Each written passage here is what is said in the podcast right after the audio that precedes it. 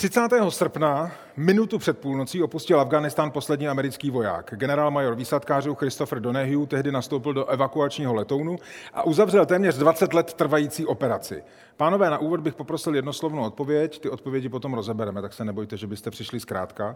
S jakým výsledkem se, řekl bych, západní síly z Afghánistánu vrátily? Porážka, nebo vítězství, nebo remíza, pane poslanče Bžochu? No, je to těžká otázka, ale za mě to bude asi remíza. Není to ani porážka, ani vítězství. Pane poslanče Lipavský? Obávám se, že v situaci, kdy během jednoho měsíce Taliban ovládl celou zemi, to je porážka. Dobře. Pane starosto Koláři? Je to bohužel porážka. Pane poslanče Ondráčku? Porážka a fiasko. A nakonec pan poslanec a ministr Zaorálek? No, investovali jsme za 20 let 2 biliony dolarů do Afghánistánu. Do té armády afgánské jsme investovali 80 až 90 miliard, takže jsme zanechali v Afghánistánu nejlépe vyzbrojenou teroristickou armádu světa. To je víc než porážka. A protože jsme odcházeli pod diktátem Talibánu, a to, že vlastně se odcházelo způsobem, že jsme ani nedostali informace včas o tom, jak celá operace bude provedena, to je na velkou debatu a reflexi, abychom si uvědomili, co se stalo. Vy jste rovnou přešel do té další části, já jsem chtěl jednoslovnou odpověď, ale dobře. Vy jste před časem řekl při své kritice vůbec té západní účasti v Afghánistánu a zejména českých vojenských jednotek Afghánistánu, tak jste říkal, že tam zabředáváme do močálu, že se propadáme do bahna a tak dále. To znamená, takhle vypadá z vašeho pohledu jaksi utopení se v močálu.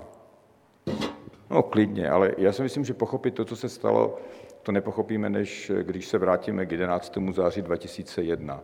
Mně připadá, že kořeny toho, že jsme po 20 letech narazili do zdi, ty jsou již v tom způsobu, jak se tehdy reagovalo. Pak už se jenom sčítaly důsledky špatné strategie. A měli bychom o tom mluvit, protože Evropa na to strašně doplatila. Nejenom Afghánistán, také Irák. To vyvolalo Islámský stát, vlnu uprchlíků. My jsme za to platili, za ty omyly, kterým ty akce byly. Takže pro nás je to strašně důležité, abychom se bavili o tom, co se stalo. Pardon, tam, z vašeho pohledu tam není nikdy ani špetka zisku. A teď se můžeme bavit klidně o České republice, nemusíme to vztahovat na celý západ. Já si myslím, že to, co se stalo, bylo ponižující. A dovolte, abych řekl, že ten závěr i v souvislosti s tím, co se odehrálo v posledních dnech, mám na mysli to vytvoření jaderné aliance Británie, Austrálie a Spojených států, to všechno říká jednu věc. Co se týče Evropy, Evropské unie, nepočítáme s vámi. A to je podle mě strašně alarmující zjištění. Nepočítalo se s námi, když se jednalo s Talibánem, neřeklo se nám, jakým způsobem se bude odcházet. Teď se založila jaderná aliance, kde se opět s Evropou nepočítá. To teda už nevím, jak víc by tady měl někdo si položit otázku, tohle je přece pro Evropu zásadní informace, jako dochází k něčemu, s čím se musíme vyrovnat, o tom musíme mluvit. Tak, jenom malá poznámka, vzhledem k tomu, že se na vás dívám, vy jako osoby přednášející nebo účinkující v tomto pořadu máte výjimku z těch opatření, můžete si sundat roušky nebo respirátory, pokud chcete, pokud nechcete, je to samozřejmě na vás, bude vám asi o něco lépe rozumět. Tak. Jaroslav Bžoch, poslanec za hnutí ANO, váš stranický šéf, premiér Andrej Babiš, nazval stahování vojsk z Afghánistánu neuvěřitelným amatérismem. A vy jste teď říkal, že to byla, myslím, asi to angažmá, že to byla remíza. Takže co na tom bylo špatně? Vůbec to, že jsme tam byli společně se západními vojsky, nebo vůbec jenom to, co se vlastně dělo od toho rozhodnutí, jdeme tomu toho půl roku, až nakonec to, co se dělo o prázdninách? Já jsem přesvědčen o tom, že to, že jsme tam byli, že jsme tam vstoupili, že se poprvé aktivoval článek 5 Severoatlantického paktu, bylo správně. Byl to boj s terorismem, který vyhlásili všichni, přijali se k tomu od té doby spoustu rezolucí v OSN všude a bylo to správně. Bylo správně ukázat, že ty teroristické organizace, ta teroristická organizace Al-Káida, která působila v Talibánu, tak bylo dobře tam jít a tu teroristickou organizaci odstranit. Ale co jsme prohráli, tak je to, že jsme tam byli dlouho. My jsme splnili nějaký svůj úkol. Pardon, splnili jsme úkol? Teď tam je stále Taliban. Teď v tu dobu jsme splnili úkol. Já si myslím, že Taliban jsme zahnali, Al-Káida se rozprchla do jiných buněk po celém světě a Usáma bin Ládin byl mrtvý. V V tu dobu ale jsme se měli začít stahovat a nesnažit se o to předělávat Afganistán k obrazu našemu, k obrazu západu. To znamená, že by ta situace, která je teď v roce 2021, dejme tomu na podzim, by byla, dejme tomu v roce 2012. Ano, dopadla by úplně stejně s největší pravděpodobností, ale proto já říkám, ta prohra je to, že jsme tam zůstali o několik let déle, utratili jsme za to nehoráznou sumu peněz a teď jsme jim tam nechali veškerou výzbroj, uprkli jsme vlastně přes noc, dá se říct, a to je celé špatně a to jde bohužel na vrub Spojených států. Pan poslanec Zdeněk Ondráček za KSČM, vy jste na Facebooku napsal kromě jiných věcí, cituji, za ty peníze, které nás to stálo, mohlo být postaveno několik nemocnic, modernizovány stovky škol nebo opraveny tisíce kilometrů silnic a dálnic. Místo toho děláme pucvleky a míkům. Zajímalo by mě, jestli byste tohle řekl do očí těm českým vojákům, kteří tam byli a kteří plnili ať už ty strážní anebo některé bojové mise. No, něco jiného voják a něco jiného ten, kdo toho vojáka vysílá. Voják plní... Pardon, ta otázka byla, jestli byste to řekl do očí těm vojákům. Bez problému bych to klidně těm vojákům řekl, protože oni tam šli rozkazem někoho a ten jde do toho, jestli ten rozkaz byl. Já kdybych chtěl být škodolibý, tak řeknu, KSČ vám to říkala 20 let. Ale já nejsem škodolibý právě s ohledem toho, že tam zemřelo 14 českých vojáků. 14 KSČ? KSČM. To, že tam zůstalo 14 českých vojáků, to, že tady máte desítky vojáků, kteří budou mít trvalé následky, ať fyzické nebo psychické, a to, že nás to stálo ty peníze, o kterých jsem hovořil, ať je to přibližně těch 20 miliard. Takže je to fiasko, o kterém hovořím, a je to prostě porážka. A já se domnívám a jsem o tom bytostně přesvědčen, že Česká republika na této misi neměla se vůbec účastnit. Ondřej Kolář, tady zastupuje Koalici Spolu, váš premiérský koaliční kandidát, předseda ODS Petr Fiala říká, že odchod z Afghánistánu je chyba, která oslabuje bezpečnost Evropy. Měla by z vašeho pohledu ta operace pokračovat? Do jisté míry ano. Já tady řeknu takovou odvážnou tezi možná. Když se podíváme do historie, tak Spojené státy a Evropa dokázaly vždycky nebo velmi často si podržet nějaký kus území. Já to přirovnám k Německu po druhé světové válce, když vím, ten příměr není úplně odpovídající. Kdyby se v Afghánistánu vytvořilo něco jako mandátové území nebo v uvozovkách protektorát, tak si myslím, že by to ten problém řešilo. My jsme tam mohli zůstat přítomni. Zároveň by to řešilo ten problém, který se na Evropu bude teď valit. To znamená uprchlická vlna. Můžu mít jenom dotaz, pane starosto, můžete mi dát nějaký příklad takového, jak říkáte, mandátního území? No, ono se to bohužel nedělá. Pardon, pod mezinárodní... Já jsem říkal příklady z historie, máme třeba západní Berlín, který fungoval. Stálo to hodně peněz, stálo to hodně úsilí, stálo to hodně energie, ale do budoucna se to vyplatilo. Já se obávám, že v Afghánistánu nikdo nepočítal s tím, že ten problém, který tam byl před 20 lety, se nám teď může velmi rychle zase vrátit. Když se vrátím k tomu, co říkal Lubomír Zaorálek, že, to budu parafrázovat, že s Evropskou unií v tom, když se mluvilo o tom, jak to bude vypadat v Afghánistánu, ať už na začátku nebo na konci té mise, vlastně nikdo nepočítal a že to vždycky šlo spíš po té velmocenské linii mimo Evropskou unii. S tím byste souhlasil? Já si myslím, že je potřeba tam počítat hlavně s NATO. EU a NATO jsou něco jiného. Některé členské státy Evropy jsou zároveň v NATO, ale ne všechny. Ta mise v Afghánistánu nebyla mise Evropské unie. Evropská unie se k tomu potom přidala. Evropská unie teď bude muset řešit ten problém. My jsme blíž než Spojené státy k Afghánistánu, proto jsem říkal, ta naše přítomnost tam by byla žádoucí vzhledem k budoucnosti. Pan poslanec Jan Lipavský, jak vy byste vlastně viděl, vy jste říkal, že to je prohra? Ano, to je podle mě objektivní hodnocení situace v Afghánistánu. Já bych se chtěl ohradit proti dvou věcem, které zazněly proti těm pucflekům. My jsme rozhodně v Afghánistánu nebyli v roli pucfleka, ale byli jsme tam jako rovnocenní spojenci a partneři se zeměmi Severoatlantické aliance. Naši vojáci tam dokázali jaksi vydobít velkou úctu a předvedli tam velké výkony. A ta armáda na tom do určité míry i profesionálně vyrostla, takže to je asi první bod. Co se týče vytváření protektorátu nebo nějakých ochran nad územími, tam bych byl opravdu velmi zdrženlivý. A ta vaše otázka zněla, jak to řešit nebo jak k tomu přistoupit? Zajímalo by mě, když říkáte, že to byla prohra, tak jaká jiná možnost z vašeho pohledu zbývala?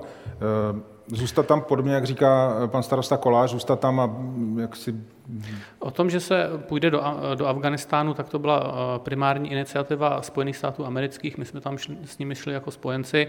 Bylo jasné, že se společně všichni budeme stahovat v situaci, kdy domácí politická situace v USA zcela jasně vedla k tomu, že se z Afghánistánu odchází.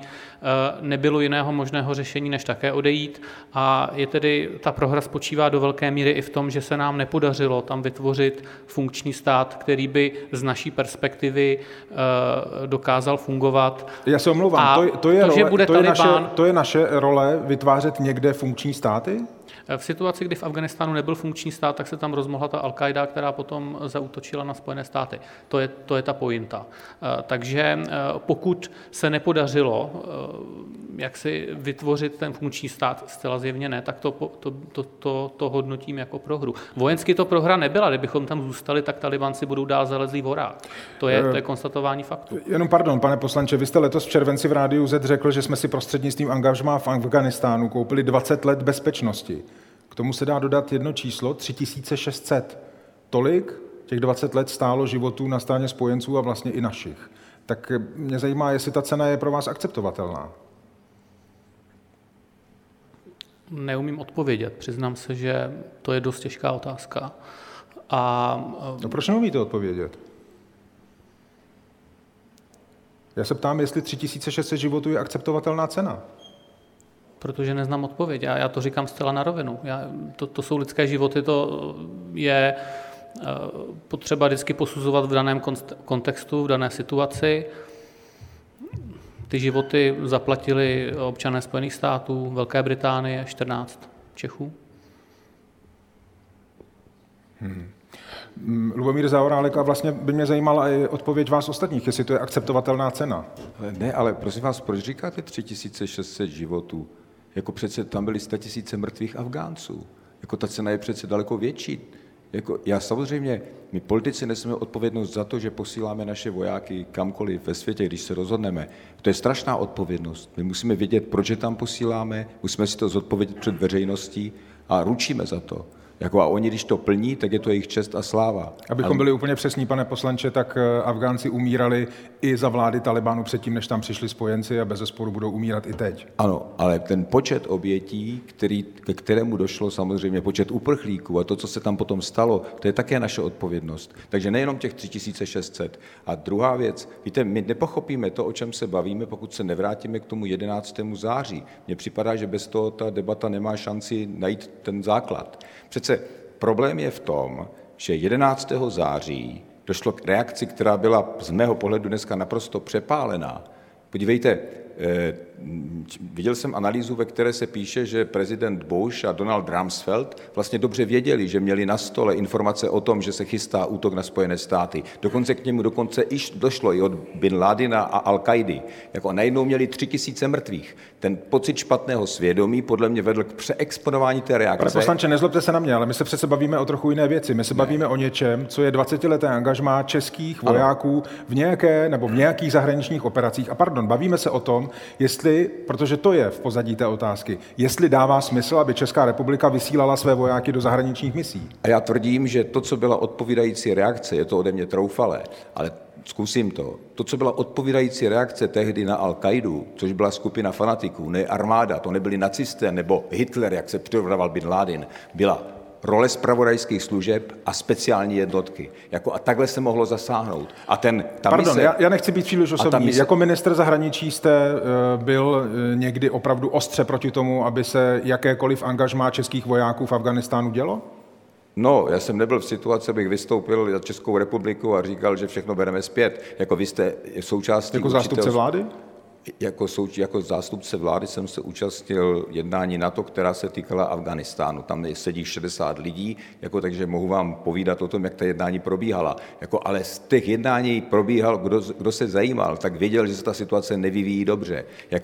A problém je také ale v tom, že když jsem se účastnil debat, které se týkaly Afghánistánu, tak jsem byl konfrontován s čísly, se kterými jsem si moc nevěděl rady a dneska vím, že ta čísla nebyla pravdivá a přesná. O tom bychom se měli taky bavit. Ale opakuji, bylo třeba reagovat. Rozumím, na to, co se stalo, ale podle mě ta reakce, reagovat na Al-Káidu armádami, které jsme tam vyslali, jako a pak bojovat tam 20 let, jako vrazit tam biliony dolarů, jako s tím, že neměli jsme jasno v cíli. Zdeněk Ondráček za KSČM, váš předseda Vojtěch Filip k tomuhle tématu řekl: podle mě naše účast v afghánské válce znamenala nebezpečí. To tkví v tom, že česká armáda byla Talibánem označena za okupantskou a Babišova vláda